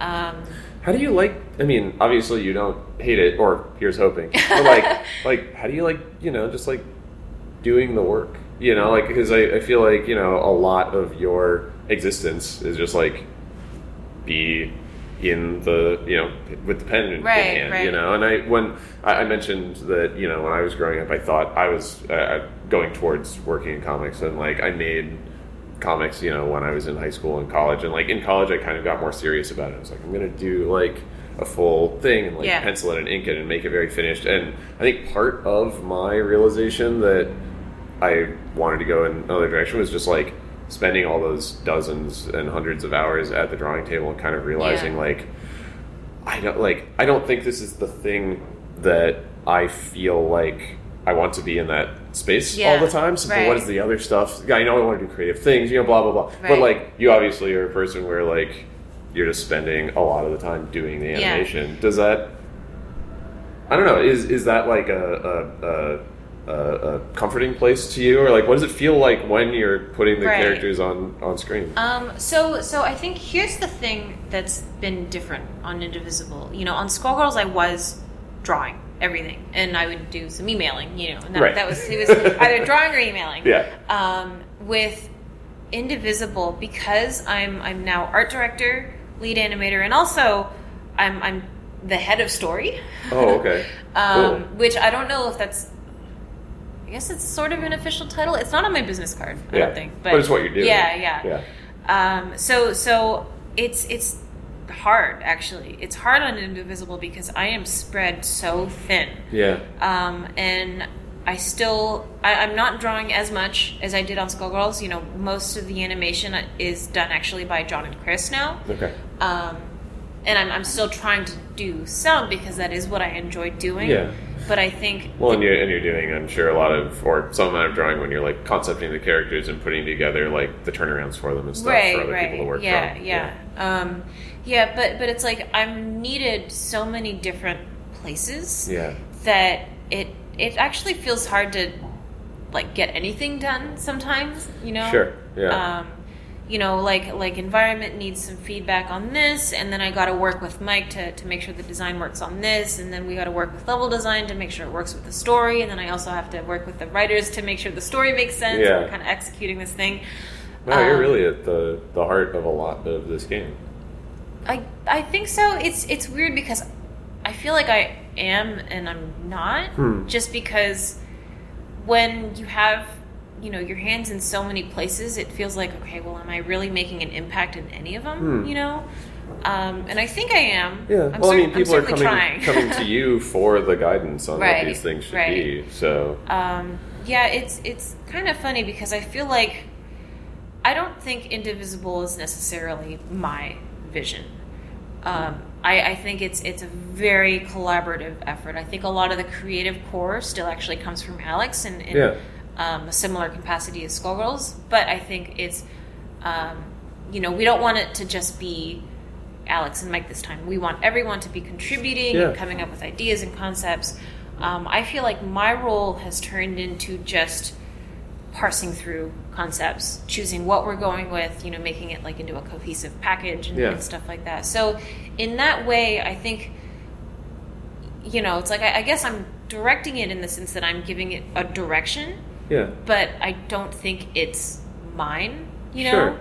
Yeah. Um, I mean, that's fair, but yeah. it it'll still be a lot of you on screen in the final Right, product, right. right? Yeah, like, I mean, yeah, I it, think it so. sounds like it's very collaborative. So, Yes, it, so yeah. like maybe it's good that you don't feel like it's just like it's right, my thing, right? Because it's, it's supposed no, to be all yeah, I, I don't think. I don't think it's me going like do this and this and this. And Yeah. this. You know, it's like okay, well we have these ideas. How about we go with this one so it works with this other one? Yeah. You know, and kind of makes this whole package. Yeah. But yeah, like Indivisible is really gorgeous, uh, and I think that something that's interesting about it is, you know, obviously it it, it shares kind of a. Um, some amount of an aesthetic space with Skullgirls, but also it feels like it's it's its own thing very Right. much. And to me, it feels very um, Ghibli influenced Mm-hmm. and has more of that um, that tone to it as Yeah. far as like feeling airy and kind of um, I don't know. Like, was was that something that was conscious for you, or is that on target at all? Like, I don't know. How do you think Um, about about the look of the game? Right. I, I think I think it was there was definitely a conscious decision to make it a little bit more accessible than Okay. Skullgirls because I think I love Skullgirls, and Skullgirls has a really dedicated fan base, and, and people just love it. Yeah. Um, but I think, you know, looking at it in, in like a broader scale, I think the look can be a little polarizing. Yeah. Um, Well, I think it, you know, it, on some level, when you look at it, I think it probably tells you its intended audience. right. You know, in some Sure, ways, sure. right? I mean, Like- yeah, there's, there's or- a lot of cheesecake. you know, Right, yeah, it. and it's sort of like I can imagine that some part of the audience would be like, "Oh, well, that game's not for me." Yeah. and you know That's- that's that's, true of that's any game, yeah. pra- practically. Right. But like, it sounded like you wanted to maybe not be in that same position. Yeah, I, I think you know we don't we don't want to like we're not betraying the stuff we like because we Yeah. all love cheesecake and there's still going to be cheesecake in the game. But Sure. I think we we set out to make make a game that we want to play, um, that we want more people to play. Just just Yeah. something that's a little like all around more accessible. Yeah, Um, and and I think that was a pretty conscious deci- decision. yeah, Um, and I, I think, I think we're getting there. sure, yeah. we're getting there. You know. Um, Well, like, how do you? I don't know. As a you know, as an art director and a visual art person, like how how do you come to? I want the game to look like this, and Right. here are my reference points, or you know, my like, yeah, my, my visual kind of like pinboard for for where we're taking inspiration right. from. Um, so so from the very start, um, so I, I think the main artists on uh, the team at Lab Zero, it's it's myself, John. Um, now Chris, who wasn't around at the like the very early pre-pro stages of Indiv, um, Alex, uh, I just got your internal Yeah, yeah, phrase no, no, no, yeah. It's not, that, it's not, that many. It's like, five people. So, no, no, no. yeah. I, no, I just I, it just breezed past. Yeah. like every on any game, people have like a shorter word for the game than the game's name, unless it's something Right. like Tacoma, for instance, Yeah, where you yeah. can't really cut syllables. But I just oh yeah, we, we do. We just call it Indiv. yeah, yeah, Indiv. Yeah. I'm like that's that's that's so adorable. Yeah. Really good. uh, anyway, um, yeah. So so we have like um, our team of basically five artists, and we all kind of worked together, and we all kind of found the images that we liked, the styles that we liked, you know, the stuff that we saw this game being, and it's like, okay, well. Do we want the game to have animal people? Well, not really, you know. And then Yeah. we were all kind of on the same page about that. And it's like, okay, well, do we want the game to look like, you know, kind of reference this artist or this artist? And, you know, we kind of went back and forth.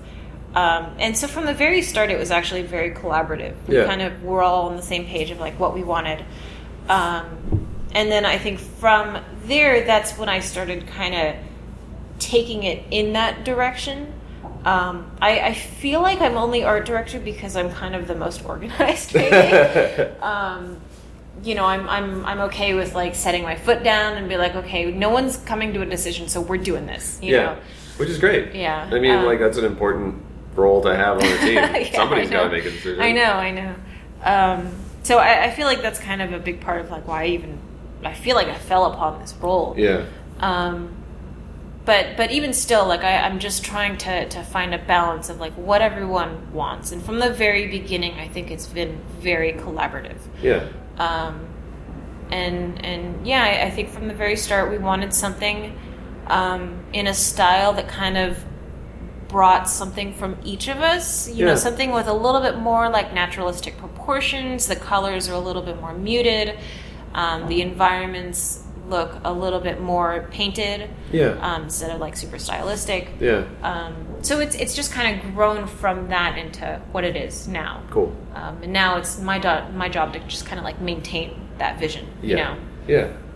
Um, well, so you're like you're in the you're in the thick of things with with Indivisible. Yeah. You're like right in the middle of production or whatever. Right? Yeah. Like you guys are just like making the. Oh my god! game. Yeah, we're just churning churning everything out. Um, Uh, well, I mean, that's kind of like a good place to be at, right? Like Yeah. where you know what the thing is, Yes. and the main job is to like actually be making it. Yeah. I feel like that part is more fun than either the beginning or the end. Like I feel like trying to be like, what is it even? Mm. right. is stressful and then trying to ship it Yes. and you're like ah it keeps crashing at this part or you know like why is it running so slow here or Right. whatever is like also not the most fun part but when you're in the middle and you're sort of like we know what we're doing Yeah, we're yeah, doing yeah. it you know even if it is a lot Right. Even if you are like just knocking out characters like week on week you know Um, Yeah, it's it's hard because I feel like right now we're at maybe the the end of the middle, you know, Okay. um, where we we have a lot of the core systems in place. We have some core systems that aren't. Um, it's like the game is playable. The battles are, are you know starting to become like more and more fun. Yeah. Um, we still are working on like our cutscene system. Um, we're still working on like our UI. So like a lot of the stuff that's surrounding the core game is Yeah. is kind of coming into shape just now. Okay. Um, so we're at this point where I'm, um, you know, we're we're looking ahead to the end of the game, Yeah. um, and we're just trying to make sure we we can actually finish it on yeah. time. Yeah. Um, so I, I think you know my my concern now is like we have all these parts. We have we have good animation. We have monsters. We have the platforming and the battles. It's like, but like you can make all these parts, but that doesn't make the game. You know. Right.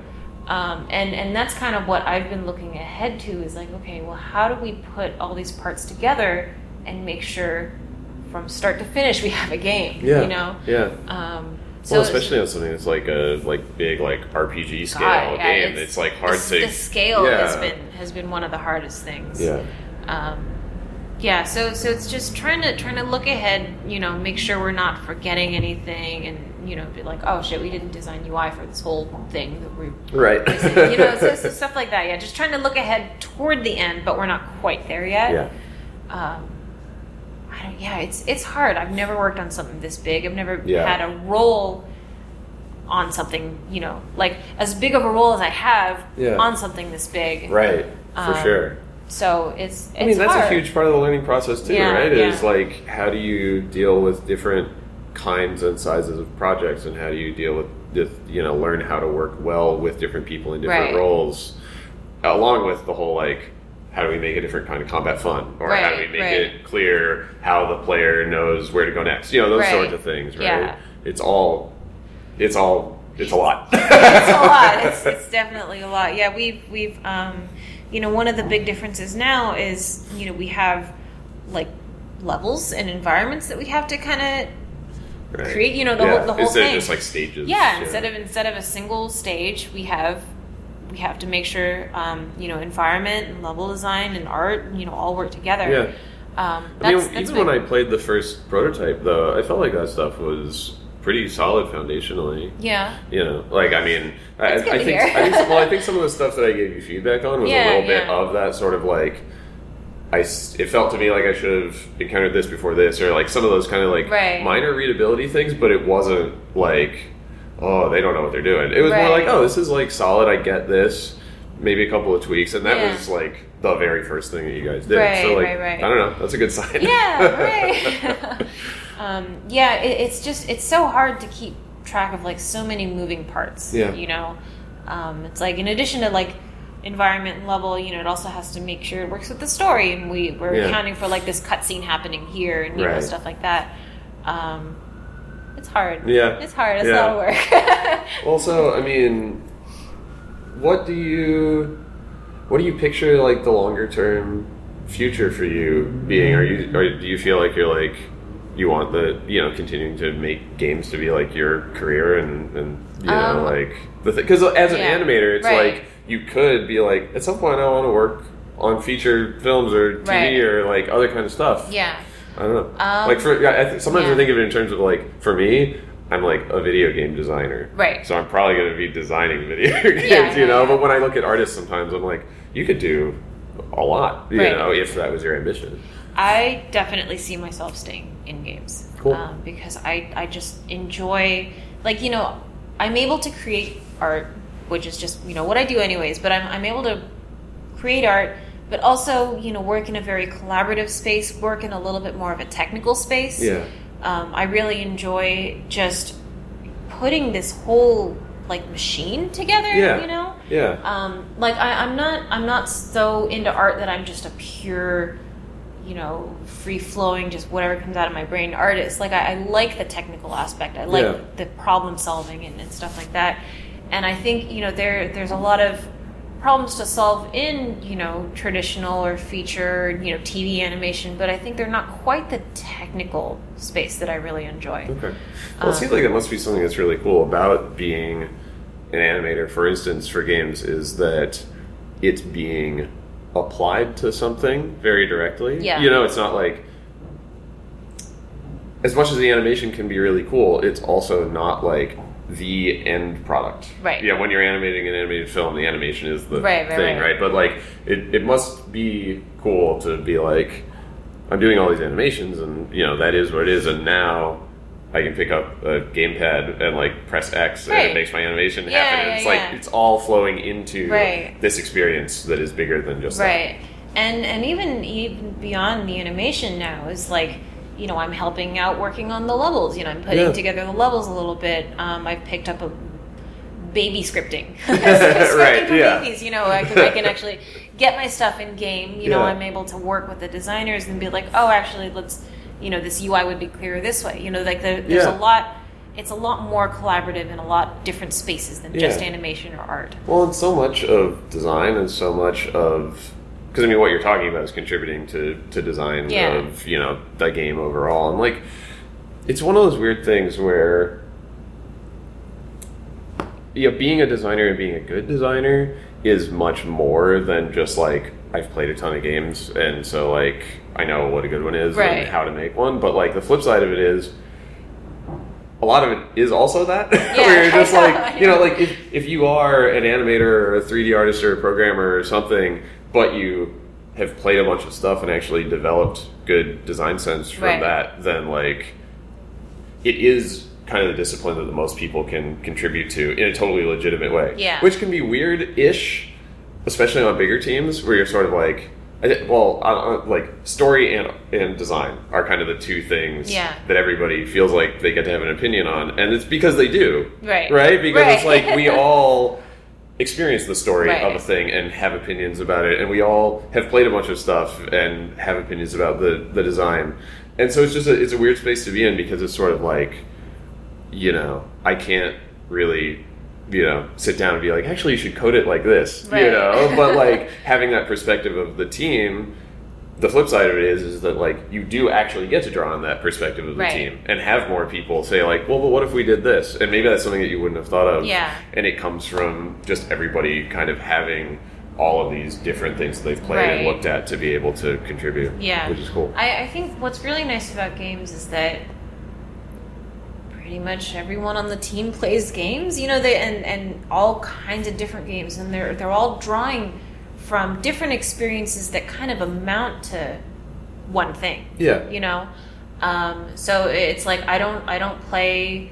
Um, like MOBA games, I don't play like Overwatch or, Yeah. or, or League of Legends, but you know we have people on the team that do, and they can draw from those experiences Yeah. that, that'll make what we're working on together, you know, a better thing. Um, and and just we're still, even though we're playing different things, it's all in the same sphere, you know.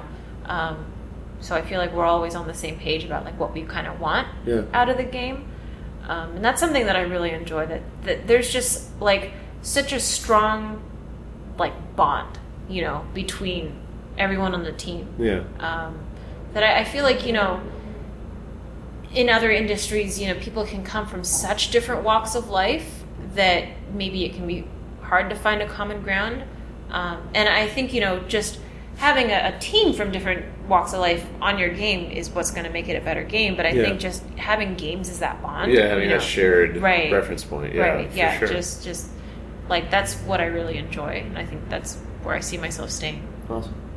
Well, thank you so much for talking with me about Yeah, everything that you've you. done, and, and good luck with the rest of development on Oh Indivisible. Yeah, thank I know you. there's still like We a, it. a lot of it there, Yeah, but um, so much. It's too big. It's- so I want to say, next game I want to work on is going to be a little game, very small game. I, I, I know that feeling too. Working on small stuff uh, is valuable Yeah. uh, when, when when you get the chance Yeah. to. Um, but but yeah, I'm really looking forward to when Indivisible uh, comes out, and that's going to be on PC and PS4. It should be everything actually. Oh, I think okay. it's it's uh, Steam, Xbox, PS4, and Switch. Awesome, Yeah. that's rad. Yay. Okay, well, thanks again, Mara. Yeah. Thank you.